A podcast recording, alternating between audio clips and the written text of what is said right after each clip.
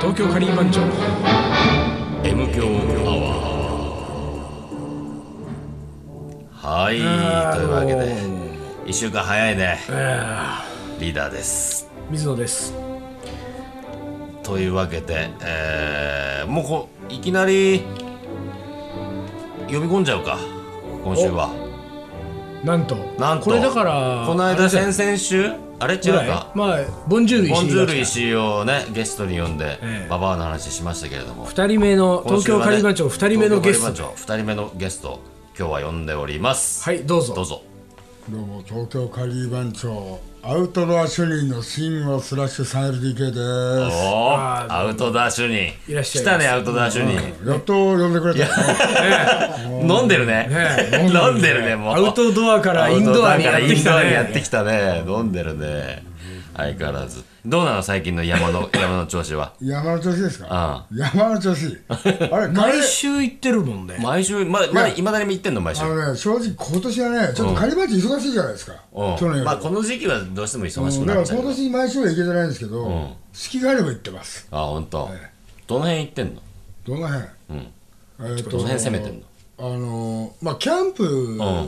ね、うん登山とかじゃなくてキャンプだとキャンプかまあ山梨とか、まあ、き山梨まあ近県ですよねそうかうんで山だとん暑いんですよ、この時期キャンプって暑いですねあやーっぱり地方行っても暑いんで、あそうなんだ標高高いとこ行きたいんですよほうほうほうああ標涼高むために進むために 進むためにそうなんです、うんだからやっぱ標高3000メートル近くってなると、まあ、北南中央アルプスっていう3000メートル近くまで行って3000るメのートル級行くんあのだねそこ行くとね、びっくりしちゃ世うから界ね、違うでしょあのいや3000違とかっちゃううとあのやっぱ夜になるとね、8度とかね、真夏なのに8度、あー寒ーそううかん涼しいって言うんじゃなくて寒いんだけど寒いよねえそれでもさ何車にビューンって行けんのあのね2500メートルぐらいまでそのね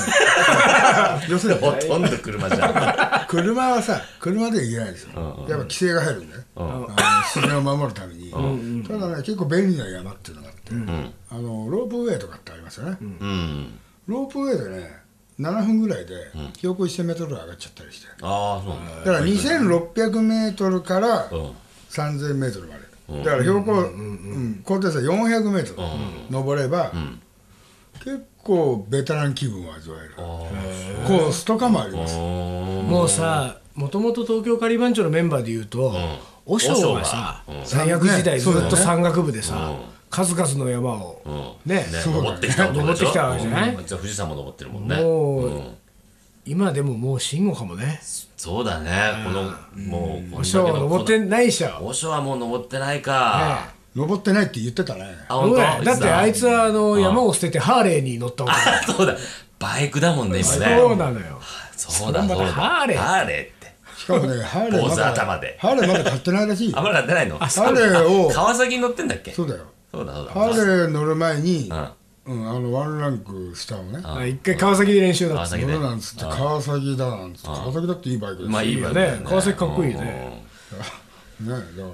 まあ、なるほど、まあその和尚をねもうとっくの昔にもう超えてしまった慎吾が山に何があるわけそうなんだよ山にね、涼しさがあるね。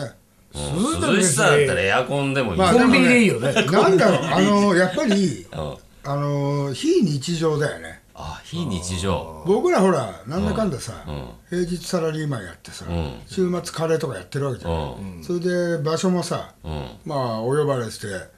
ね、どっかの会場でカレーを作りに行ったりとかさ、非日常やってんじゃんいい印象じゃんね夜はクラブでブイブイでしょ、うん非日常じゃん DJ やってカレーやってってうやるとさ、うんそれずっと繰り返してるとさ、うんまあ、1年あっという間に終わっちゃうじゃん。うんって時に、じゃあ旅行行きましょう、ね、たまには旅行行きましょう、でそれも非日常の一部なんだけれども、やっぱり、あのその非日常っていうとさ、例えば高いところでもいいし、山深いところでもいいんだけど、やっぱねあのゆっくりできるっていうか自分の中で、もう完全に普段の生活を切り離してあー楽しまあ楽しみたいに何やるわけでもないんだよ、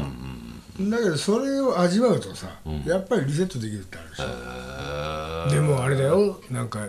蛇に噛まれたり猿そにう引だっよかかれたりするわけでしょ蜂に刺されたりうんまあねヘビと猿はいないねあそうま蜂あはでいもるね蜂はさああ蜂あのねでしょ蜂とかさ虫はやっぱ嫌じゃない一番多分キャンプとかさああいうアウトドアの嫌な理由なんだよ、虫とか。で特に夏なんてさ、キャンプシーズンだなんて言ってバーベキューだなんだってよく言ってますわね。偉そうなこと言うペレは持ってないですけど、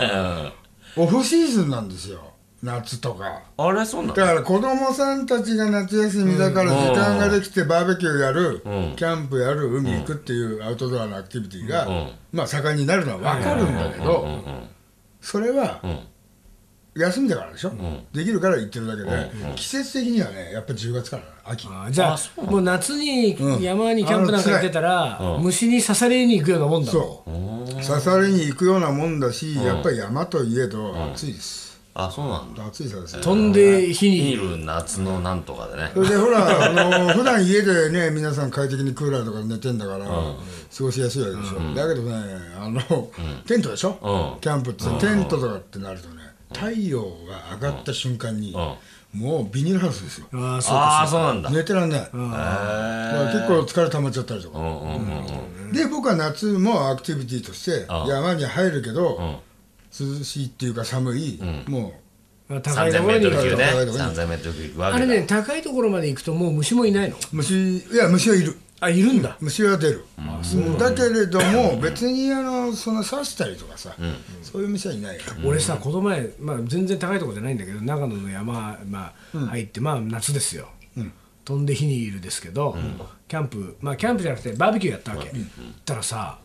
あのブヨに刺されましたああブヨやだねブヨってね俺でもね多分ね記憶では刺されたことないんだよね、気づかないでしょそうそういやさ気づかない全く、そう気づかない全く気づかなくてでもともと俺蚊に刺されないのよ、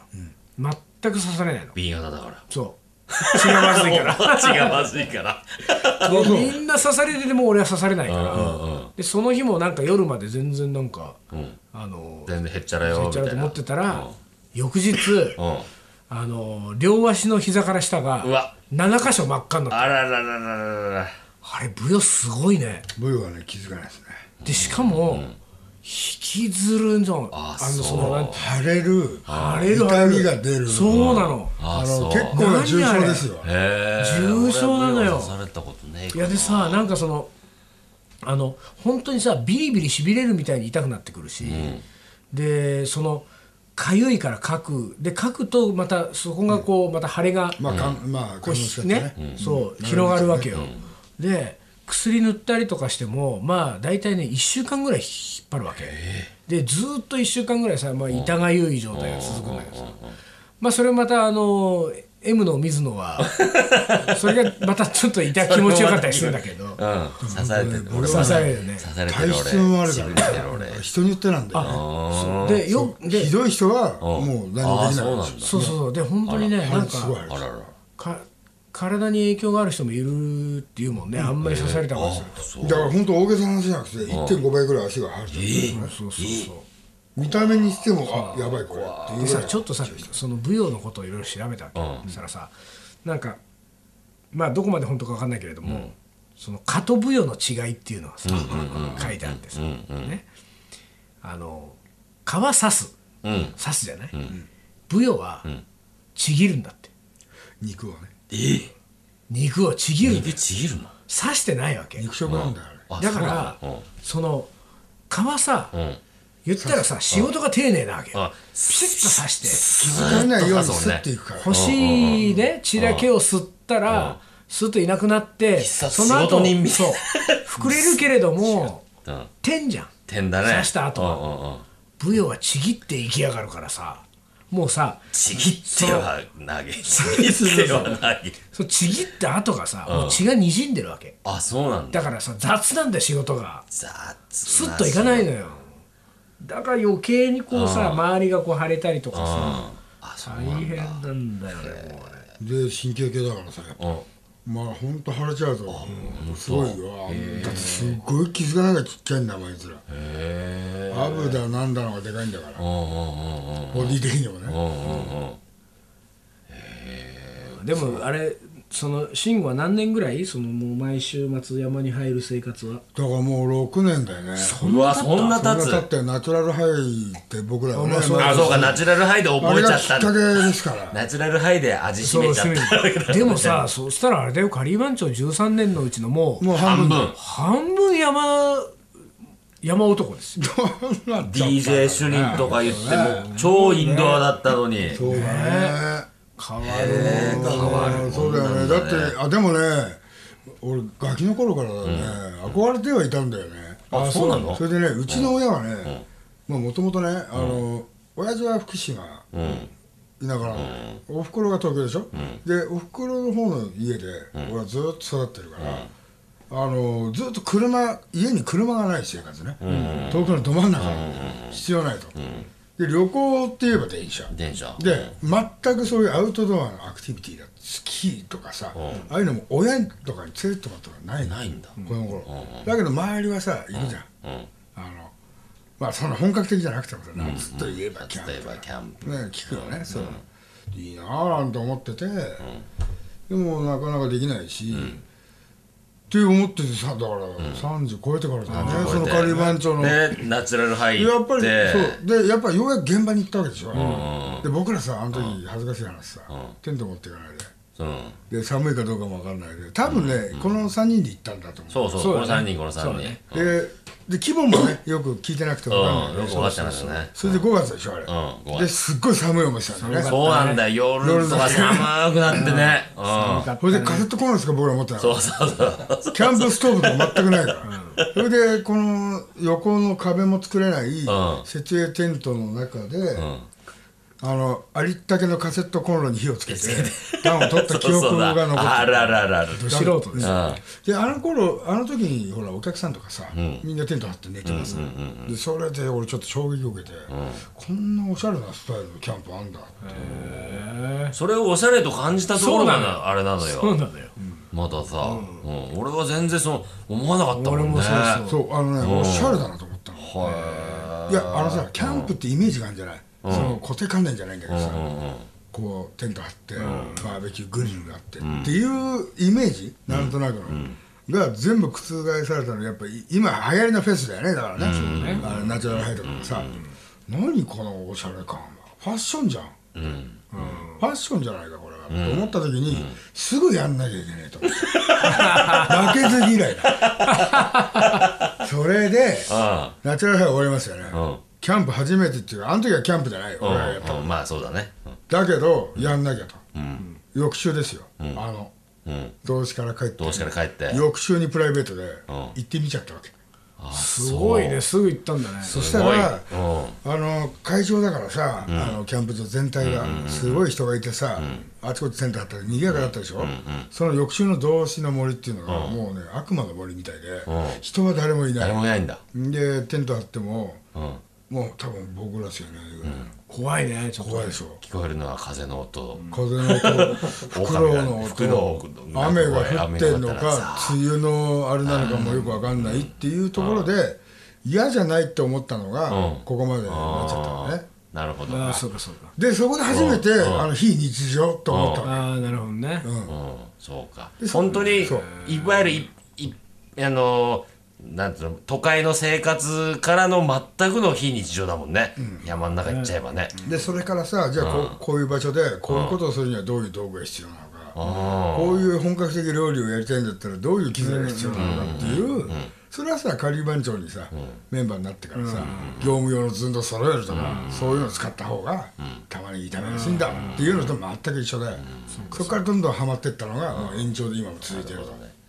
しかし6年とは知らなかったねあ立ってんだあっといねう間にねそうですよ。だからもう、今ね、新しい DJ 主任も入ったうんう中、ん僕、最初、クラフト主任とかね。そうだよ 僕ねね一番担当変えてんですよちょっと変わってるね毎回変わってんだけど DJ で主も任さアクラウトフドトア主主任に任なって結構長いじゃないの長いか長いねアウトドア主任このまま行きそうだもんねそうだねこのまんまでもあのあれだやよめないあ限りのはアウトドア主任はいいけどあの来週末は山行ってもらっちゃ困るからねそうなんだよはい来週末はもうさ都会のど真ん中ですよそうですよ新宿歌舞伎町新だ宿から歌舞伎町のど真ん中東京警外部系環庁警部系だよね警部警部系洞窟系だよ洞窟系だ地下ね二階でしょそうねそうそう地下2階地下2階かあそこえー新宿ロフトプラスワロンフトプラスワン久しぶりだねそうだねロフトプラスワンでやる そうだのねイベントをカねリーマンチョねあんなすごい久しぶりもだわうすっごい久しぶりもうご存知の方もいらっしゃると思いますが、東京カリー番長13周年記念イベント、うん13周年ここのところ数年続けてあの多摩川の方でアアウウトトドドアアそれこキそャンプでねあそれこそアウトドアでそうですねやってきましたけれども今年はなんと新宿の地下新で宿の地下でひっそりとやりますひっそりとやりますとこれあのいろいろ決まってること決まってないこといっぱいあるけれどもまあひっそりとやるっつったって150人ぐらいは入るまあかそらうだねだからまあ毎,、まあ同じようなもんですよ毎年来てくれる方まあまはあ入るかなっていうこと入るそで、うだねてか来てくれないとね、 本当に、そうそうんそれであのももちろんアウトドアじゃなくてインドアの中でやるけれども、もちろんカレーは用意しますよ、まあそりゃそうですねうん、カリバンドですから、うんそれももちろん一種類じゃないですいよろんな種類のカレいーろんな種類のカレー出しますよ、そうだねうん、でね今回はね、あのーまあどんなカレーがいいとか何をやるとかいろいろ考えたんだけれども、えーカリー番長初の試みとしてね、んえーおふくろカレーフェスティバルおふくろカレーフェスティバル、なんかあれだよねずーっとこうさうん心にまあどっかに残るカテゴリーの一つだよねそう僕たちのそうですねまあ本当の意味でのさ僕たちのカレーの原体験そういうことですよ、うまんあ、だかをらしてねきたおふく東ろカレ京ーカリー番長を作ったそそう、カレーうそうカレーだからだそうだよねねそのセンスをねそれぞれのメンバーのセンスを築き上げたのはやっぱりルーツをたどっていくとルーツだもん本メ当ンにバーうんのおふくろカレーなんですそうカリー番長のルーツオブルーツそうそうそううんそれをそうなのよで出しちゃうだ今出し出しちゃう、出しちゃうね出しちゃう方向になってんだけ出しちゃうど方向うんうんでねあのーまあそれをねこう、まあ、150人ぐらいの規模のイベントとはいえ、おふくろに作らすわけにいかないじゃんそうなんだよ、まあ言ってもさ僕のおふくろなんかももう70も半ばだしさ、まあねちょっと病気もしちゃったりもしてさ、ちょっともう手も置かないファンみたいなだしまあ普こと通もおあふるしくろさカレーっていうのは一家の、うまあ言っても10食分ぐらいですそようそん作ぐったらのいだよねあのまあルーでルーで作るんだったらあの1パック分だよね、そうそうん1ケースだか分らというかそれはあのイベントそれじゃイベントにならなならいないから一応僕らが、えーそれぞれですね、えーもう実はおふくろにヒアリングをかけてます、かけてますえーなんとなく聞いてますレシピあのー聞いてます俺がちっちゃい頃食べてたカレーって どうやどうやって作ってたっけ となんだったっけあれ何入ってたっけそう食材のリサーチからそう作り方それでね隠し味そうそうそうねそううんそして、うんもっと言えばね、うんその8人のメンバーそれぞれのおふくろカレーを、僕らはもうすでにす食でべに比べて食べ比べてますそれは本当にリアルお母ちゃんが作ったカレーそうだからよそうそうそうそううんリまアあル母ち一ゃん部まあお俺のあそう母ね親は本当作れなかったんでうんでそ俺がの作ったけどカレーを、えーまあ、そのそれぞれ出身地から東京に冷凍で送って冷も凍らでう送ってきてうんそれを解凍して温めて、ん8人メンバーが全員集合して、んえーそれぞれの、だから8種類のおふくろカレー8種類のおふくろカレを食べ比べしうてん吟味したといやーバラエティーに富んでるね面白かった面白いあれはやっぱ食べるとさすごい遠い記憶なわけじゃないうんそうそうまあ20年とか食べてないいよねや、ほんと俺なんか二十数年ぶそうりでだしょよ。出てくるよねうんうんてかね、覚えてこういる。うことうわーこのカレーだったっていそうそうそうそうでねこれこれこれこれこれ。これはね個人的にね、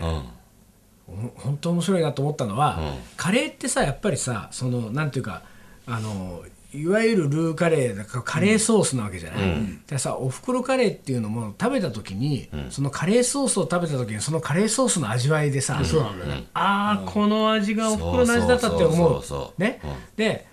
あのそれがまあ一般的なものなわけじゃない、だけどさ俺はさ違ったわけ、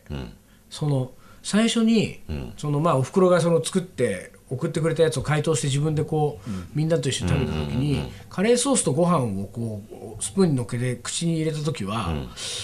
あこんな味だった気がするな、だけど確信がない、でどっちかっていうとなんか、意外とうめえカレーじゃない か、ね、あれこんなうまかったっけっつってうんで俺あ俺の記憶のっていうんじゃなかったんだけど、二口目に豚肉のブロッ肉クブロをックだったねうん食ったのよ、そしてその豚肉のぐブロックをギューって噛みしめた途端に、んこの味だったと思ったわけだかへえらカレーソースじゃないわけだからカレーソースの中に入ってるなんかそう豚肉とうか、んなんかそういうねちょっとずれたポイントとかうでちもそうだビビってくるんですよそうかあれ慎吾のとこはどん なんだっけうちはさ俺がピーマンとかだからね嫌いでしかも嫌いでさらに敏感だからちょっとでも味がしたら口をつけないっていうだからやっぱそこをどう食わせる超ピーマン嫌いのだから俺とおふくろの戦いなんだよね多分ピーマンどうピーマン食わ嫌せいるの慎吾とかあ食わあいせつにたい母どうピ親ーマンと食わせるか慎吾は絶対食わねえとでやっぱさその水野じゃないけどさまあ送ってもらったの、で溶かしてさ、まあ食べたいよね、どんなこれだったか、覚えてないからさまあ覚えてないよただやっぱまずソースいくわけよ、でうちのはさちょっとミニハンバーグみたいなやつだよね、はいはいはいハンバーグみたいカレーソースにねなやっぱさソース食べたらさ、ピーマンの味しないまあそうねしないだからそこは記憶が出てこないわけ、あのあでもハンバーグあれ記憶の中ではピーマンはあったわけあのカレーの中あったカんだにレけーどとピーマンっていうのあはれあったんだけど、うん俺はもうがっつりルーにもルーにピーマンの香りが出てるでとも思思っっててた、てでルルルーソース食べたあれピーマン入ってピーマンねの味しねえなうんあれこんなだったかなって感じ俺だしなよいねじゃんうんでそのね実際のピーマンが入ってるであろう、うんバーグのうんあれを食べました、んピーマン入ってました、うんハンバーグにピーマンハンが入バってるわけねーグにピーマン、そそこで当時はそこまで気づかなかったんだけど、あなるほどと、わざわざ仕事してくれたんだ、その外にはもらえない、だけどバーグにはピーマン入ってる、でそれを食べて俺はやっぱりピーマン嫌いだったからさ当時、ピーマンの記憶がすごいんだよね、だから蘇カレーる全ね体そこが、でねうんカレー全体がピーマンの香りで、うんもうあのガーッと充満してるカレーを食べてたと思ったら実はそこにいやこれを結構あ愛かなと思ってたのおふくろ の食べさせたいけど嫌いだって分かってるから漏れないようにしてくれたっていうさ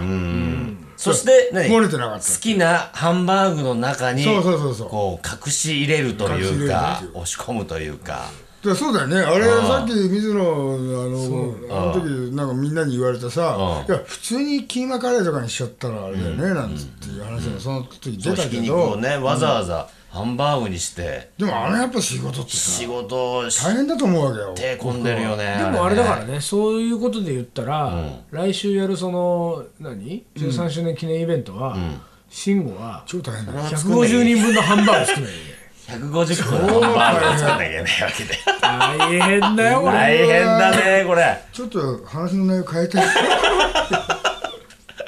でもさキーマカレーなんかまあだ今ちょっと思ってるのは、その俺らにとっては、そのお袋の味が、カレーが、その当時のお袋の味であることがまあ価値なわけじゃない、だけど13周年のイベントに遊びに来てくれるお客さんにとっては、そのそれそのまんまが出てもらっても困ると思うのよ、そうだ俺らのおふくろカレーがさ、だからそこは、おふくろカレーのもちろん俺らもうみんな味比べもしたしレシピも大体おふくろからそれぞれ聞いたんだけど、それをベースに、13周年のお客さんのためにためにあーなるほどねより美味しいものをなるほどはいはいだはいからはいおはいふくろと俺らの共同作業をそこでした、フューチャリングだねそうそ出うだね来上がったカレーを、まあやっぱり持ってって食べてもらうっていうのがいいと思うよなねるほどえー素敵なアイデアですね 何逃げようとしてんの慎吾あれハンバーグやめハんンのバーグはやってよあれはやってほしいねハハンバーグそうだよ今ハンバーグやってほしいハンバーグやるよカレーにしなくていいから ねハンバーグだハけでンもバーグだけでもいいからハンバーグ150人前なんかどっちかって大変なんですよ大変だぜ焼くのは180個でさ今回はさカリー番長がさ昔から付き合いのあるさ、あそのうワトキッチンっていうねあここがねこれもまああれ何周年なんですじ10ゃあワトが10か周年ちなっんちだゃい10周年だあのフードコーディネーターのねあのワトちゃんがなんなら東京カリー番長よりも有名かもしれませんよそうです今今とでなっては 10, 10周年だってことで、それその10周年と13周年を一緒にやるからそうそうそうそうだからワトにもね、おふくろカレーを作ってきてもらうことになるわけじゃなわい、けわけだねで、そうだねそうすると、合計9種類のカレ9種類ーのがカレ出来上がーるかわけでしょ、すごいねでもさこれをさ、その150人のお客さんに、どうやって食べてもらえるかね、9種類むちょっと無理かねその9種類全部食べてもらうのはそうかも全部はね無理だね理想はなんかこう食べ比べまあねしてもらえたらちょっとずつでもいいからちょっねとずつやって出したいよねやってみたいだからあれしようか、あのーこうちまげそのさ現場にさ、まあもうほら前売りのチケット買ってくれてる人もいっぱいいるけど、その当日その現場に来た順でん整う理んど券配れがって、うんで、んその150人だったらそれ9で割って、うん最初の20人は、えーリーダーのカレー、次の20人は慎吾のカレー、次の20人は水野のカレーっていうふうに決めていくとかっていうのはありありますね、ああそうか、うんうんうんなるほどなんで何何嫌だ違うんだよね嫌とかじゃなくて、よく分かってないね今の いや俺はわかわかる意味意味はわかるけどでも9種類だとさ急そうな結んだよ構ななあのあれなんだよ大変なんだよなあのーいやじゃなくて俺はねまあなるべく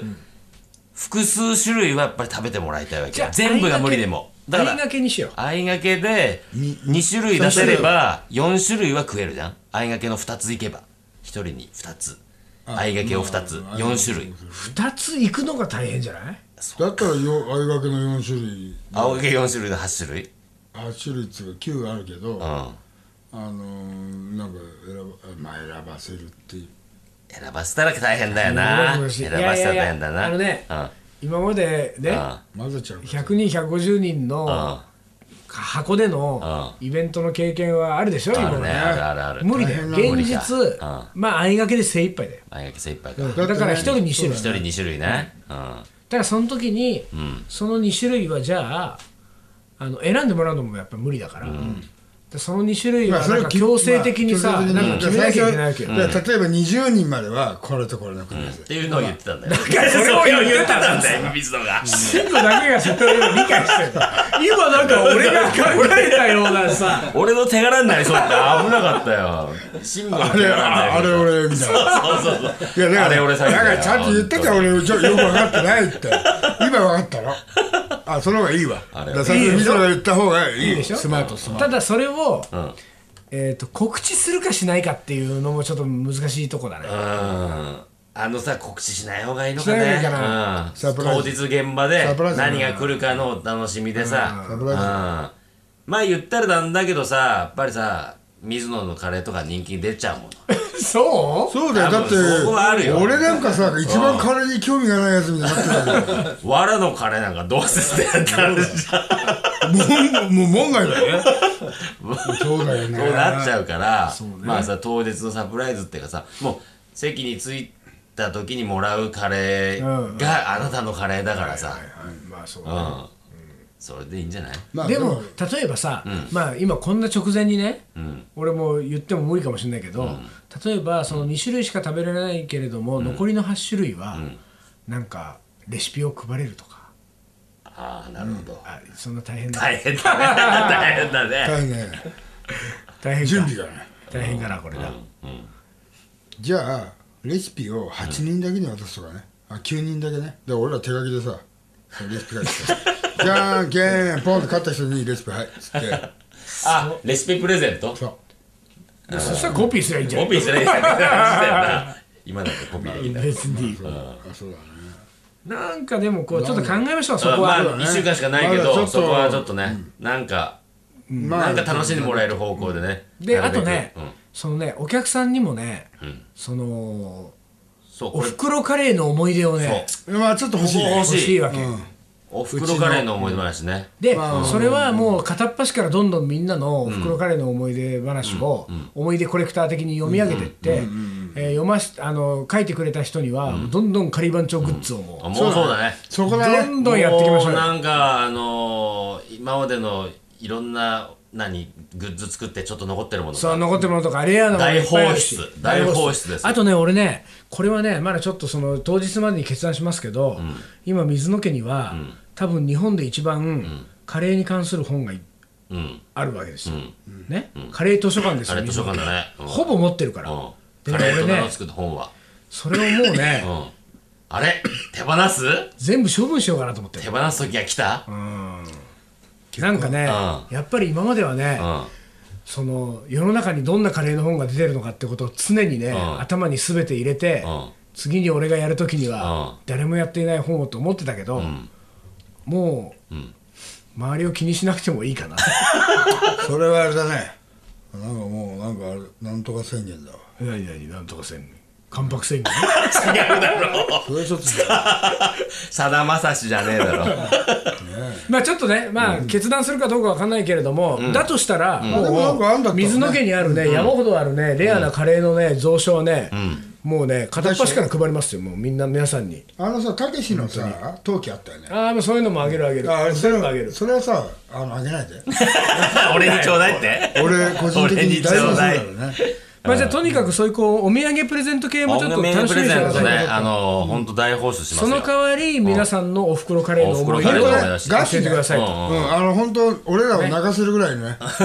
いや面白い話でもいい本です当よに面白い話でいいし感動する話本当あのリアルなねあのおふくろカレーの話をまあもちろんさお母さんいなくてお父さん絶対って人はおお父父さんのさんのカレーの話でもいいですよおばあちゃんのおばあカちレゃーんでのおもばあちゃんのカレーでもいいですしあと人のおふくろカレーの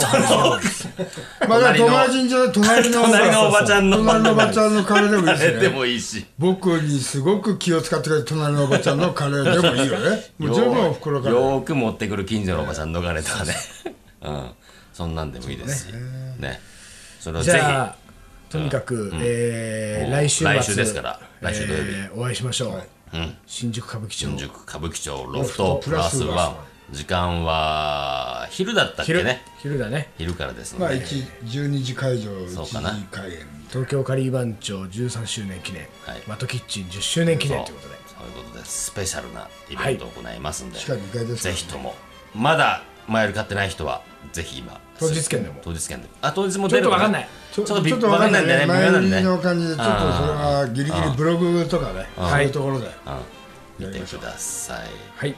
はいというこでえ今日はこれどれぐらい喋ったんだっけもういもう30もう分ラ以ス上ト喋ってるよ、ラスト1分ですか、はいじゃあ今日はスペシャルゲスト慎吾 3LDK を、スラッシュ 3LDK を呼んで、えー来週の告知の話とかいう話をしました、えーじゃあ今週はこの辺で終わりにしましょうかはいえー東京カリー番長の M 強アワこの番組はリーダーと慎吾とー水野がお送りしましたはいそれじゃあ今日はこの辺でおつかりお疲れお疲れ